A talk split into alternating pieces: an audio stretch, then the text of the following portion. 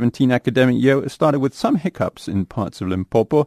Several schools uh, were still waiting for stationery to be delivered, while in uh, Tshitale area, schooling was disrupted due to a violent protest by residents who were demanding a tarred road. Premier Stan Mathabatha and some MECs also visited schools to motivate uh, learners. Witness Tiva was uh, accompanying them. Good afternoon to you, Witness.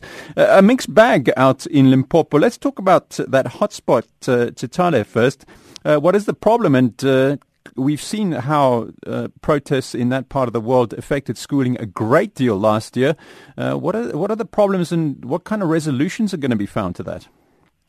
Yeah, basically, what happened here, uh, Stephen, is that yesterday residents of Tshitale planned this particular protest to say that they want to disrupt learning and teaching in this area to ensure that they get attention from the authorities because their demand here is not related to, educa- to education. They are saying that they are, they are demanding a third road in the area.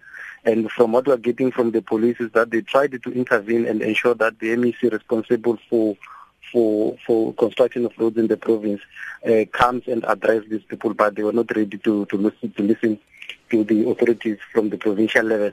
So what, that is what is basically happening. That particular uh, discontent by community members has led to the disruption of uh, learning and teaching.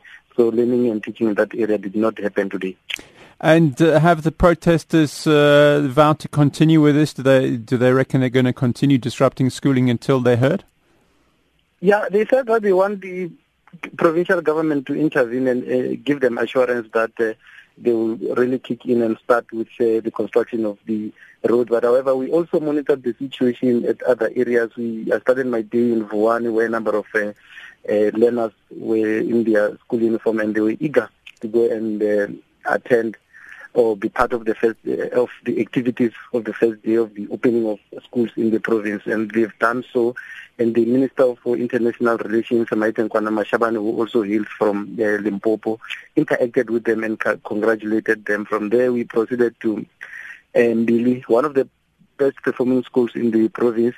We talked to Premier Mathabatha, he congratulated learners as well and also the MEC for Education. We spoke to him about the shortage of, uh, or the failure by the department to deliver stationery at some uh, of the schools in Mopani and Vhembe. So he said that he, he blamed the the change in the new system of appointing service deliver uh, of service providers to to say that some of them they did not meet they, they, they were unable to deliver stationery to a number of uh, schools that have been affected by this problem. How many? How, many? You say a number of schools. Uh, were you able to get an exact uh, figure on the number of schools and the number of scholars which are directly affected by this? The picture that we're getting from uh, MEC is that at the moment they've managed to deliver stationery to about 1,000 schools in the province. And uh, what we know is that uh, in the province there are more than 2,000, 3,000 schools. So there are still schools that are still awaiting stationery in the in the province. We visited uh, one of them not far from Thohoyandou, where learners are saying that they were ready to go and start uh, with the academic year, but that did not happen because they don't have stationery. A delay in the start of the school year is never good. I mean, uh, how how soon uh, have there any promises been made about when this will be finally resolved and everyone can actually start schooling?